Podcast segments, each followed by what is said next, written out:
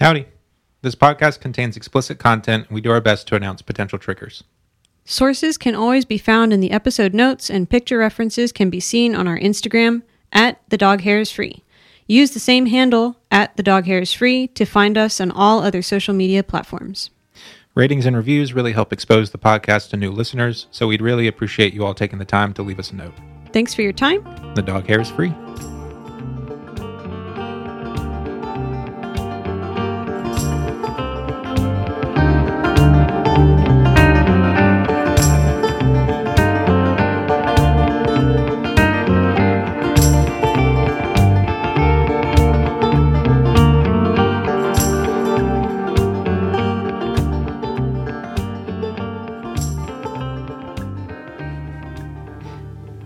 Not coming out of the track laughing. I'm sorry. I just we it we were struggling to get to this point and we finally hit play and Charlie comes in and like Just- rams her head into my table Headbutts the, the table holding in the iPad. between listening to the music. Just like, oh my god. Yeah. oh my god. I think I think this week uh we might have been a bit more apt to use the the I'm not okay track Yeah, god. for the intro, despite the content material. Yeah. I am running on um ramen, maybe a boba drink that had possible dairy in it that will mess me up. And then I came home and thought it'd be a good idea to have a cup of coffee and then I got hungry, so then I had a handful of ranch Pringles. Good. so Those are good though. Those Pringles. I'm not okay. yeah. I think we're both not okay. But hey, we're here. yeah. Hey, your We're your here. song was really good. Oh, thanks. Yeah, I really liked that. Did you did you pick up on what I was trying to do? I don't know, but I felt kind of like spooky western, like I was in like a kind of like a cool ghost town in the west. Well, so the bass line is um the uh the Jurassic Park Ba-dum, bum, Oh, bum, is it? Bum, ba-da-dum, bum, bum. But it's um it's Western fad. Yeah, I almost want to listen to it again Mhm. to like pick that up because yeah, I was kind of like You're, you're struggling in general. oh yeah. Yeah, the the bass line is that that main line, um, you know, slightly different key and whatever else, and then um, the uh, shoot the melody part of it, like Mm-hmm. the more higher guitar part that you hear, is the um, is like the other part of the the main Oh, Jurassic Park. That's thing. pretty cool. Yeah, but it sounds like a spooky western. Apparently, Yeah, but it, that's I mean, I'm not arguing with it. It does sound like a spooky western, but well, it's uh, spooky western works for it though because you find most dinosaur bones I was yeah. I was thinking of that scene in the beginning of the first Jurassic Yeah. Park when they're in the um the desert. Yeah. And I'll tell you why. Mm. Because today's episode is about Sue the T Rex. That was smooth. That was real. yes, you're welcome. That was real slick. yeah. Um, do you know who Sue the T Rex is? I know I've kind of been like spoiling it for you, but beforehand, did you know who Spoo who who Spoo the T Rex was? Do you know Spoon? do you know Spoo? God, we're not okay. oh my god, I'm gonna start crying. We're not okay. Um. Yes. Yes, I do know who Sue the T Rex is. Um, Okay. She is she not the well, they from from what I know because Mm. Sue is potentially a. They're, they're not entirely sure if We we if have no idea. male or female. Yeah. Yeah. Um, it's uh the first like mostly complete or completed T Rex skeleton Yeah. to have been discovered or something Yeah. like that. Yeah. Fossil to have been discovered. So with that, we'll get into it. Um, but yeah, this is going to be. Oh, hey, by the way, um, Merry Christmas. Merry Christmas. Yeah, I forgot. We're we're actually trying to fully disassociate from the holidays, so that's why we forgot to say Merry Christmas at the Mer- beginning. Merry, But Merry Christmas. um, this is going to be a three-parter episode. because we hate ourselves. Um, it's kind of like a special holiday thing for you guys, but also, wow, I just like I was doing all of this research and I wanted to go into so many different directions and I like couldn't leave anything out. Like and I still have more that I wanted to expand on. I just had to stop myself.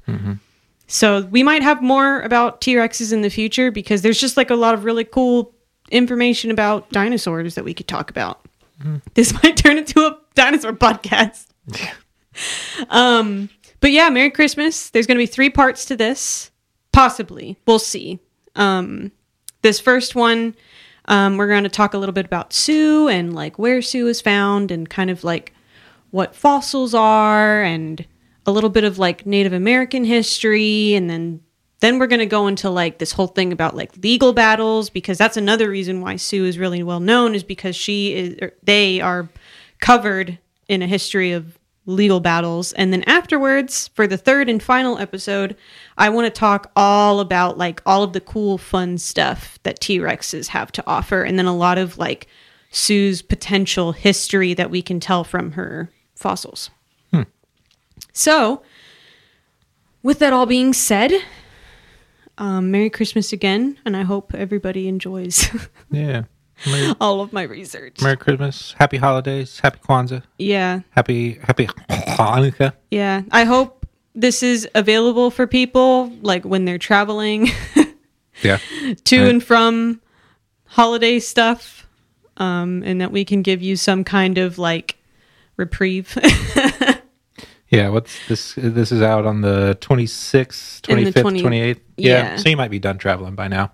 But hey, but that's New Year's time as well. So Yeah. like, yeah, either way, we hope that we can give you something to sit yeah, and listen to, curl up with a with a uh, uh, with a mug of cocoa okay, and your and your dog and a fireplace. or special loved pet. Yeah. Isn't that nice? Yep. Okay. We're, we're having such a hard time. yeah. Anyways, uh, who is Sue? Yeah. So as you were saying, Sue is one of the most complete and best preserved skeletons of a Tyrannosaurus rex. It dates back to 67 million years back, measures about 42 feet long, 12.8 meters, and was found August 12th, 1990. By American marine archaeologist and paleontologist Susan Hendrickson. This fossil was found on South Dakota's Cheyenne River Sioux Reservation, and specifically on a cattle ranch owned by Maurice Williams. Hmm. So they're calling the fossil Sue based off of Susan, who found it, um, but I'm altering history right here and now and saying that it was named after the Sioux Native American tribe. We gotta change the spelling of it then. Yeah, Which we can do. We can um, do anything. It's our podcast. yeah, but it it's because it was found on their land, mm-hmm. and I'm like, you're already calling it Sioux because like. Yeah. Yeah. So why is Sue well known? Besides being the largest and most complete skeleton and a friggin' Tyrannosaurus Rex, Sue comes with some drama. Haunting. For this story, we've got dinosaur custody battles, shady fossil training, FBI raids, auctions, McDonald's, dinosaur forensics, and on a much more serious light, the tragic treatment of native people and their land that they should rightfully own. but not McDonald's. Yes, McDonald's. Okay, pause. native tragedies are are terrible, but Pause. Pause. not McDonald's. Pause. We're going to unpack all that. Uh, because I really love wasting your time and lack brevity, Unpause now. I'm going to go over some things that we might already know. Okay. So, first up, what is a Tyrannosaurus rex? According to Wikipedia, the Tyrannosaurus is a genus of large theropod dinosaur. We will unpack what theropod means and much more about T Rex later. I just want to give like real quick, like like a little sneak peek, because I, I like I said, I started looking into it and just like wow, there's a lot that I wanted to go over. So Tyrannosaurus rex is the genus, or Tyrannosaurus, excuse me, is the genus. Tyrannosaurus rex is the species, and it's one of the best represented theropods. For short, we're saying T Rex for now. The T Rex lived in what we now know as the Western North America, which used to be an island continent named Laramidia. Okay. Um, so America was split right down the middle by the sea, uh, and then squished back together over time. And most fossils found date them to around the Upper Cretaceous period, which is about 68 to 66 million years ago. Um, T Rex is a bipedal carnivore, so that shit ran on two legs and ate meat. Okay. It had a massive skull along with heavy tail to balance it out and tiny little arms. An average size for a T Rex measures about 40 feet in length, head to tail tip. So think of like a average size yellow school bus. Mm-hmm. Really quick, I did research for things that were about 40 feet, and most, if not all, were not helpful. Okay. One was like two anacondas. I was like, cool, got it. Okay. Great. Yeah.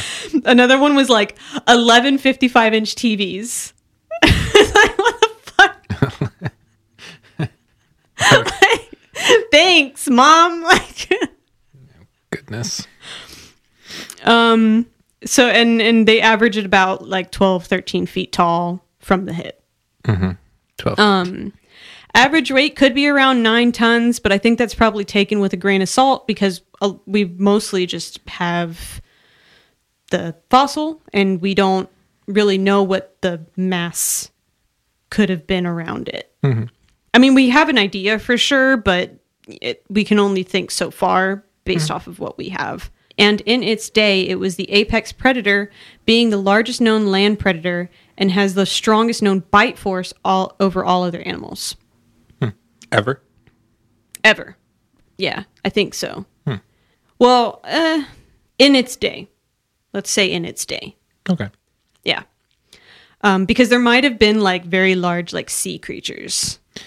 Yeah. Well, and it's I, I don't know the the whole like bite force thing is always interesting because you hear about like like pit bull bite force and like crocodile bite force and stuff like that, and it's I, I never have like a good perspective for what goes into that kind of stuff. Yeah, It's I don't know. It's interesting. Mm-hmm. Did you ever watch? There there was a show and they would build where they made the robot animals, the robot ones. and then they'd like crush watermelons in the metal jaws. Yeah, and Yeah. all of the Yes. all of the like Guy Fieri looking guys on the show would be like, "Oh, whoa!" It was about like if two animals fought each other, and mm-hmm. they would make these like robots, Yep. but then they wouldn't do anything with them. Yeah, no. Well, and then they would they would simulate the battle in uh, like a 3D animation. yeah, like at a the graphic, but then the Yeah. robots are just like, "Meh," like just for like It's just for the testing purpose. just for the visual. No, because we already know the bite force. Yeah. It's just to crush watermelons Why, because they would input that shit. yeah. Why It's is, not like it doesn't make any new. why is the saber toothed tiger's uh, bite force so important to test? Because we've got three extra watermelons that we don't know what to do with. Yeah. but yes, I don't. I don't remember what that was. I don't remember what it was called. Yeah, I don't remember either. I just remember the walrus versus polar bear episode. Oh and, wow! And the walrus like owned the polar bear. like ice picked the polar bear on top of its head, Basically. with one of its tongues. Spoiler alert: If you ever watch that episode, the walrus comes up from behind while the polar bear's getting out of the water and fucking stabs it in the back with its tusks. and there's just a, a dead polar bear in the which is Arctic hilarious because like the walruses aren't moving fast. Like, is that polar bear just like not, just not there? Ocean. I don't know. Not thinking. Anyways, we have, we need to get back. to Anyway, Slap. if you ever have a moment aside from watching the next two episodes or listening to the next two episodes of this podcast, watch that show. Just do a search for uh, Discovery Channel, Uh-huh. Wal- robot animals. w- walrus versus polar bear. Yeah. I think jaguar versus gorilla was another one. I don't remember. Yeah, it's good though. It's it's a good watch. There's a lot of butt rock. Okay. All right. Are we done? Anyway, So it was the apex predator, great bite force, whatever. Um, thought to have hunted hadrosaurs, the duck-billed ones, sauropods, the ones with the long necks and tails, and juvenile armor herbivores like ceratops and ankylosaurus. thank you for for specifying Yeah. the duck-billed one because I had no idea. Uh, there's no try in ceratops right now because it's not all only had three horns. So there's no try in ceratops. No there's try. only do. You're not a triceratops. You're, You're a, a do ceratops. Oh, I'm gonna start crying. Any like extra emotion makes me lose it. It's been a long week. Okay.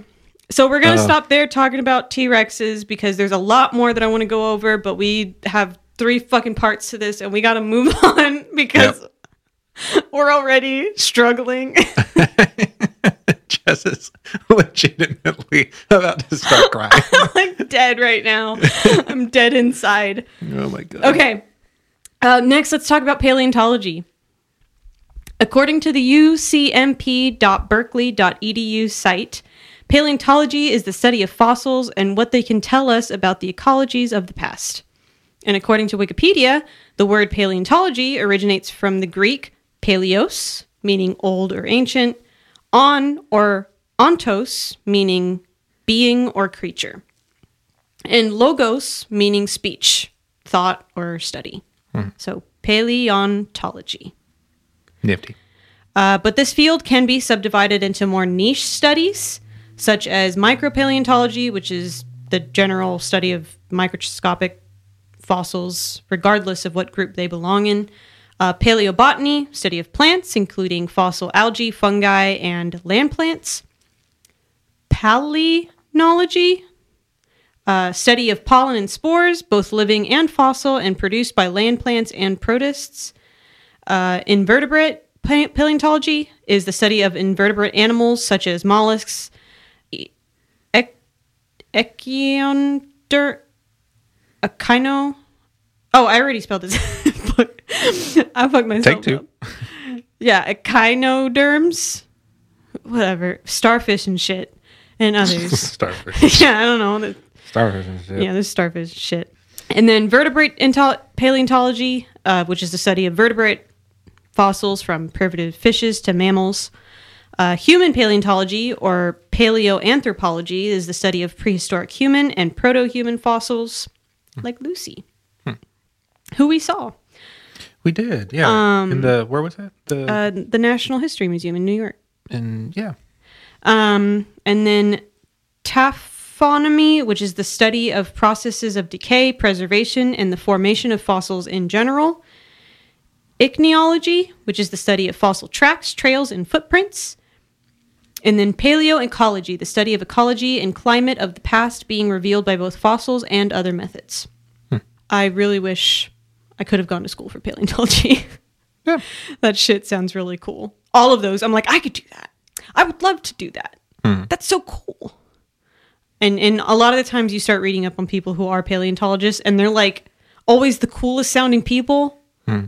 Like explorer extraordinaire, studies fossils here and bugs there, has a PhD from like some super prestigious school. Like It's a lot of it's a lot of writing. I- I'm doing a lot of writing now. What are you talking about? Like. I'm already doing that. Um, but yeah, it's it's the travel that gets me because I would have a very hard time traveling. I bet I bet the person that was behind that uh, glass in that room when we went to the Outer Banks to the Pirate Museum, and she was like dusting off some old like anchor that they pulled up. I bet she has a paleontology degree Oh, probably, yeah. or something, some type of like History, more more history related, probably because I was about to say maybe she's like the ancient human one, but that's not ancient human. no, but I still. I bet she done did something about the uh, the uh, uh, you know what I mean. Yeah, she's smart. She's she's smart. We know she's smart. She's real smart, and now all of our families get to walk past, and our kids get to push their booger noses up against the glass while she does her work. and try to yell at her through the gra- glass, asking her what she's doing. What are you doing? what are you Um, okay, so next I want to talk about fossils. I found this site, databayou.com, that I'll be sourcing for this next bit. Um, sometimes when I find smaller sites like these, uh, I like to go to the About page to see who's putting this all together. Um, so before we get into fossils really quick, I do want to talk about um, who created this site, Luz K. Molina. Mo- Molina, I'm sorry, Luz K. Molina, who is a marine scientist and has a master's of phytoplankton phytoplankton abundance and composition at the University of Southern Mississippi. That's something that uh, another like side note. I won't tangent for too long, but a lot of times when you see when people get degrees and stuff like I don't know, zoology or Mm-hmm. paleontology or whatever, it's always in some like really niche thing. Right. Like like her thing is phytoplankton. Yeah. And it's like, okay, so your in like entire educational career has been spent just researching The abundance and composition of the smallest fucking of, of microscopic things. Well, and similarly, like um, uh, our friend from ECU, uh, Katie Clemens, yeah. her her like whole thing is zebrafish Yeah. and like zebrafish brains and their like brain. I, I could be misquoting her, so if she's listening, I'm sorry, Katie. But like their brain chemistry and like how they behavioral things and stuff like that. Um, but again, tiny things, tiny things. So, yeah, interesting. Yeah, it's cool. Um, she then pursued a PhD in visualization at Manchester Metropolitan University. So now her focus is creating interactive visual graphics from collected data to display for researchers and public viewing. Um, later in my research here, I'll be referencing one of her visuals, so watch out for that. because it's coming at you. Watch Coming out at you quick. Um, so, what are fossils? Fossils are altered remains, impressions, or traces of organisms and plants that have been preserved in Earth's crust. In order for remains to be considered a fossil, they must be older than 10,000 years old. Hmm. The process that creates fossils is called fossilization. Damn. For an organism to be fossilized, the remains of the organism have to be of a certain quality. So, in most cases, soft body parts will decompose long before that they, they can be fossilized. But in very special conditions, these softer body parts can be preserved if they are completely buried in an anaerobic condition, meaning that there is no oxygen present to sustain bacteria that would compose or decompose the soft body tissue. Uh, a lot of the time, we see this in volcanic ash and rock, or in areas previously underwater if the if the right chemical conditions are present. Uh, hard body parts are much more suitable to be fossilized, such as bone and shells. Most invertebrate animals have a skeleton or shell made up of calcium of a calcium composition. Calcium carbonate and calcium phosphate are often or are common, but silicon dioxide can also be found. Once decomposition has taken place and the hard body remains are quickly buried, the organic tis- tissues can be petrified, which is when the material is converted into a stony material meaning that most fossils that we see today are made up of rock material and are impressions of the organic tissue that once existed. But there are different types of fossils, so let's go down the list. We just went over petrified fossils where the organic material is converted into stones over millions of years. Mm-hmm. So, like when you go to the museum and you see dinosaur fossils that are like true and real and not just like casts, mm-hmm. that's actually just rock. We don't actually have the bone we just have impression of the bone that has been converted into rock material because things can't just be matter is not destroyed it's converted so i mean decomposition happens but those cells are converted into something else or eaten away uh, so yeah, petrified fossils. Mold fossils are when the organism is completely covered by sediment and over time is dissolved by water. The shape of the org- organism is recorded as a mold within the stone and reveal only the soft body exterior of the organism. Hmm. Yep. So it's like if you like put an item in like a bowl and then you pour like a silicone like mixture over that mm-hmm. item and then it sets and then you open it back up, you've made a mold. And you mm-hmm. can take that little toy or item out and now you have a space within the silicone that is the shape. So basically rock and sediment is doing that to animals. Due to decomposition of softer parts, though, I would imagine that there's not a whole lot of molds around that are of like the outer Mm-hmm. presence of a, an animal. Right? Well- you know what I mean? Yes, that's if the mold is staying open, Mm-hmm. right? Because now you have this like weakness in the rock, and you think, well, the rock's, rock's just going to get crushed. So that leads to the next one, which is a cast fossil, where the previous mold fossil is then later filled with more mineral sediment to create a cast of the organism. Hmm. So if you have a rock and it's got a mold in it, over time that mold is going to be refilled. So now you just have a rock mm-hmm. that could be holding a casted mold of a being, of a creature. But you do see this a lot with like smaller organisms though. Hmm. Not so much with the bigger ones because there are with the bigger ones, I guess there are more opportunity for that cast to just be destroyed hmm. from the land moving. Mm-hmm. Carbon films are when an organism is covered in a fine sediment and the moisture and gases within the organism are pressed out, leaving a carbon print. So we can see this more see this preserving more fine details like in plants or animals that might have had like feathers.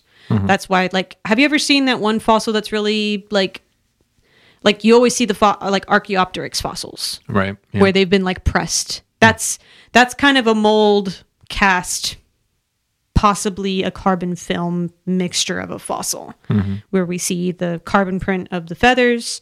We have the mold that created around the Archaeopteryx, but then now we have the cast of the Archaeopteryx within the rock mold. Yeah. Well, similarly to that, the uh, uh, impressions of uh, like prehistoric ferns and Yes. stuff too. That's carbon. Yeah. that's an instance of that. Um, two more. We have preserved remains, which are the animal's original remains. When the animal's original remains are not altered too much, and we can see this in organisms that were frozen in permafrost, insects in amber, or tar. And then trace fossils are fossils that give us evidence of life. For example, footprints, tracks, burrows, and marks on trees. Over time, the markings and holes are filled with minerals and are later found as rock. Hmm. So another example example is coprolite, which is poop. I've I've been anxiously waiting for you to start talking about Yeah. fossilized poop. So poop can tell us a lot about how an organism lives. So excited! You have a whole section about this. That's honestly that's it. That's it. Yeah. Now I'm upset. That's all that's all I got on poop. But I didn't do that on purpose. Um, do you remember when I had this like weird obsession with watching the Big Brother BBC, like the celebrity yes. Big Brother house Yes. on BBC? Yeah. How could I forget? We watched at least five seasons. Like obsessively watched. A lot. And there was this one season that's newer where they brought a lady in and she like told them all to poop in a box and she was going to analyze their poop. and she got one girl's and her poop was so bad that the analysis was like, "Are you okay?" How does? Is that what she did for a living? Yes. Oh, okay. Some random lady Yeah. Poop in this box. Poop in his box so I can rifle through it. yeah, no, it was just like like you were going to find anything like you're a healthy person being stuck in this fucking house. I feel like that's. I mean, It was I the season with Tiffany Pollard New York Uh-huh. on it. Did we watch that season? I watched that season. Yeah, I don't, I'm not. I don't know what you did, I but I watched. That I didn't season. watch it. Yeah, it's when we lived in Colorado, and I was just like, No, that's why. yeah, Because you were at home all the time, and I was out working all the time. yeah. Because Yeah. life was hard in Colorado. Life was so hard in Colorado. So It's not changed. it ain't just smoking pot all day, as many would have you believe. All right. Uh, where are most fossils found? And what areas offer the best environment for preservation? So, most fossils are going to be found in sedimentary rock that are of a certain age and exposed for us to see. These can be cliffs, uh, river valleys, hillsides, or other human made exposures like quarries. Or, like, if you know when you're like driving up the mountain and you see like the walls of rock that are dug out to make the road, like those kind of things. Other more arid places like deserts, mountains, and badlands are locations where fossils can be found because they experience large amounts of erosion that expose the fossil. Erosion is when rock and sediment is removed from a location by weather or force, uh, i.e., wind, water, rain, earth, wind, fire. Do you remember? Do you remember?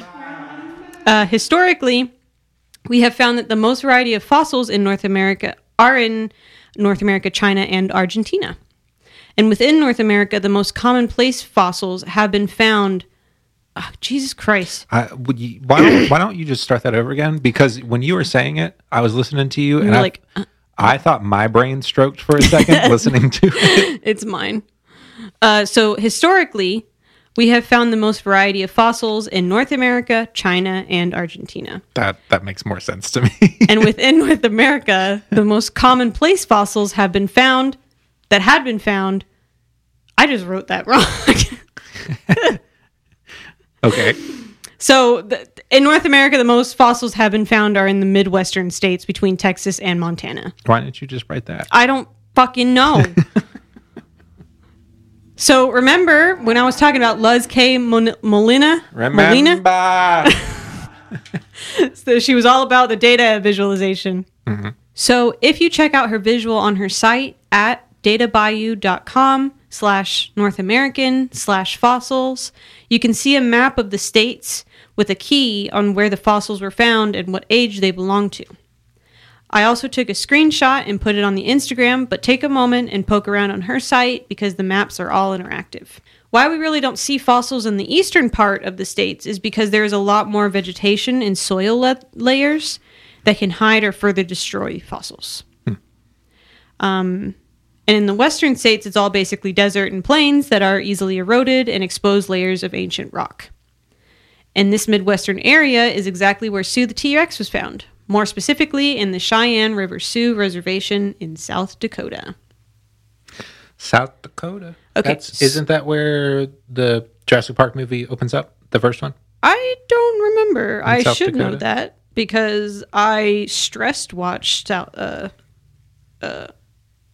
You, Jurassic Park, You like, watched it two three or, times, two two, or three three times, times on the plane to my parents' house. over Thanksgiving. Yeah. Every time I looked over, you were at a different part in Jurassic Park. Yeah. I should know. Anyways, this is going to be a more serious part. Um, because we're going to look at the Cheyenne River Sioux Reservation. I think it, it we need to be more serious about Native American history and culture. So I should not have opened my second beer. Go on. so there is Serious. this nice site that I'll be using to source a lot of this information. It is listed in the description for, of this episode, but you can visit the site at Cheyenne River Sioux Tribe.org. Um, let me see. Uh, let me spell that out really quick. Cheyenne is C H E Y E N N E. River Sioux is spelled S I O U X. Tribe.org. or, What? or as you said in the last episode, um, trying to pronounce uh, Siouxsie and the Banshees. Sweet, sweet. Sweet, sweet. Sweet, sweet. Okay. So, this reservation today is collectively over 3 million acres with three major waterways that include the Missouri River, the Cheyenne River, and the Moreau River in central South Dakota. If you're not sure where South Dakota is, it's right under North Dakota. Wow. All right. If you're not sure where it is, look at a fucking map. You pleb. Okay, it's one of the Midwestern states of North America and sits more north near Canada. So, if you find Texas on the map in North America, jump three states up, there she is. Texas is the biggest state, so it's hard to miss. Yep. and the reservation is somewhat in the middle of the state.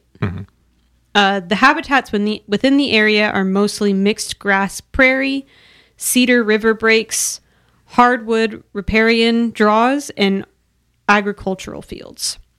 Uh, riparian zone is basically uh, just like the forested area around a river or a stream. Repair, riparian as in like to repair something? No, No. no, that's just the name of that zone. Oh, okay. R I P A R I A N. Okay. Interesting. Yeah. Yeah, I was like, well, that's fucking cool. like like right in our backyard, that's riparian zone. Oh. Yeah. That's fucking cool. I'm supposed to be talking about a T Rex, but I'm talking about a whatever. Um uh, one, shut up. Two, in this area is where the Sioux tribe of native people lived. The name Sioux is a shortened name given to the native people by the French transcribers from the Ojibwe word Hmm. Nadasu. Nadawisu? Nadawisu. I'm sorry. Okay. which meant little snake or little enemy, but can also be lesser snake or lesser enemy. Hmm. The Ojibwe were located more in north, more north in Canada from the Sioux territories, and by assumption, were probably not on great terms mm-hmm. with each other. Mm-hmm. Um, and again, by assumption, it was the French that transcribed the word Sioux because they were settling in Canada and were doing their own damage to the native Ojibwe people in that area. But we're that's a story for another day. Uh, there are three major groups of the Sioux the Lakota, Dakota, and Nakota, and each have their own dialect. The Cheyenne River Reservation is home to the most western Lakota Sioux tribe that contains seven bands, or Tuyospaye, which means group, band, or family. They're also referred to as the Titu Titunwan, which is people of the plains. Uh, to be more specific, the reservation is inhabited by four of the Tiospaye. Um, but I'm I'm very sorry for my pronunciation. I'm really trying. At least, at least you're trying. I'm really trying. I looked up things, um, uh, but I, I couldn't find a, a good source uh, for pronunciation that had like audible examples. My my Native American lit professor would be very proud of you Thank for you. at least trying. I did find a website for like a written guide on how to pronounce stuff on native-languages.org slash Lakota underscore guide. Um, so if you're interested in the Lakota Sioux tribe pronunciation of words, that's a great place. Also, the Cheyenne River Sioux tribe site seem to be spelling everything out phonetically. Hmm. So I'm just trying to adhere to how they're spelling things out. Mm-hmm. So yeah, there's the four bands, right? The four Tiospaye. There's Minikoju, which is the planters by the water. There is Aohinompa, which is two kettle. Itza Itzazipcho, which is without bows, and Siha Shap Siha Sapa, which is Blackfoot. So now let's talk about shitty land allotment laws. Okay. sure. This is all important, okay? Mm-hmm. This is all important. It needs its time. Well, we'll talk about dinosaurs in a 2nd get there. Hold your horses. But this is all very important because a lot of fossils are found on Native American land, mm-hmm. and and we just like don't even talk about it, mm-hmm. and it frustrates the fuck out of me. Like it makes me like I got to this part and I just was like so angry, like I had to walk away. Like I just get so angry when I do Native American history stuff. Anyways, um, these next parts are sourced from the reservation site and Wikipedia. Um, in 1868, the Fort Laramie Treaty established a massive reservation called the Great so- Sioux Reservation that covered parts of the Dakotas and Nebraska, which includes the area that we now, now call the Cheyenne River Sioux Reservation. Prior to the treaty, the native people on the land didn't really have set in stone boundaries um, and led more nomadic lives that kind of followed their food sources. So, where the buffalo and bison went, the tribe nomadically moved along with them. Uh, same with like foraging too. Like if you pick all of the foraged food from this area and you leave a little bit so it can like continue growing, you're going to have to move to forage somewhere else to wait for those items to grow back. Like Right. Well, and of, of course, too, with the seasons and everything. Yes. Certain things are in season, one season, yada, yada. Yeah. In 1887, the U.S. Congress passed the General Allotment Act, also called the Dawes Act, that would break up the communal tribes' lands and assign 160 acre plots to individual white families to encourage farming. Mm-hmm. What was even more shitty about this act is that they didn't take into consideration the, consi- the condition of the land and that 160 acres was too small to farm within the arid conditions. Which is crazy because 160 acres feels like a whole fucking lot. But what I'm guessing, eh, I'm going to do a little bit of assuming here, but if you have a lot of fields, like sure you have a lot of fields, but if you have a production goal based on a ratio between the amount of land to output and the conditions are bad and you're losing half of what you plant to the poor conditions, you need more land to make up for the loss, It, eh, I don't know. Which like skews the ratio, which now is like not so I don't farming's hard. Uh, Um, yeah, well, there. Uh, well, aside from even the just the base level conditions of the land that you're quote unquote given or allotted or whatever, that's not to say that there's not a drought one year or you know Mm-hmm. uh, just general like variable conditions Mm-hmm. in the that plot particularly. Mm. Well, Far- farming's hard. farming's hard, man. Like, well, and from what I remember too, when we lived in Washington, it's like you don't always just use the same field. You move from field to field and let them rest. Mm-hmm. Which then leads me to think that like you do an amount of work on one field and let it kind of like build nutrients for you to farm again. So if you only have 160 acres and you farm on that one plot of land and it doesn't really yield much and then you got to wait because you just can't go putting something else into the ground, you have to let the ground like rest. So it's just not lucrative at all, which is fucking stupid because this is the government. I'm like, y'all should know better. All right. All right. Coming down. It's bad enough that you stole this fucking land and now you doing stupid shit with it. Like, god damn it. Yeah. Yeah. okay. That's uh, that's American history 101. Yeah. Y'all doing stupid shit with the land. So then, in 1889, the Sioux Agreement Act would break up the Great Sioux Reservation and set boundary lines for five smaller reservations the Standing Rock Reservation, Lower Brule Indian Reservation, Upper Brule or Rosebud Indian Reservation, Pine Ridge Reservation, and the Cheyenne River Sioux Reservation. After establishing the boundaries, the government opened up around 9 million acres of land for public purchase. Most would not be bought until around 1910s with the Enlargement Homestead Act that would increase the assigned lots from 160 to 320 acres. Mm, well, So let's just like 1889 to 1910s. That's a whole like decade. wait, what, 1889? 89. So like let's round it up 1900s. Mm-hmm. Yeah, yeah, yeah. And then this land wasn't put back and like like sold again, I guess, by the government or just like sold in general until the 1910s. So it's just sitting there. About 20 years. Yeah. So it's just like, what the fuck, dude? Like, Yeah, yeah, yeah, yeah, yeah. American history 101. What Yeah. the fuck? so the tribes received about a dollar twenty-five per acre um, if they sold their like land uh, from the reservation that they were given A dollar 25. per acre. I mean, I guess adjust for inflation and whatever else, but still. Yeah, nothing. And this only offset the expenses of meeting federal treaty obligations to the tribes. Hmm. To make matters worse, the soil was not the best suited for farming and held little moisture, as we've already stated. So by 1930, the inexperienced farmers, paired with the already existing conditions, would result in the Dust Bowl. Hmm. So a lot of the farmers dipped out and abandoned the land, mm-hmm. which means the native people could have their land back. The government just transferred the line to federal agencies like the National Park Services, uh, which took took over the National Grasslands and the Bureau of Land Management. And all of that sounds like somewhat civil, and like there was just a bunch of conference conference room meetings, and it was abs- but it it was not. Yeah. It was not peaceful. I didn't get into it, um, but there's all kinds of fighting and threats.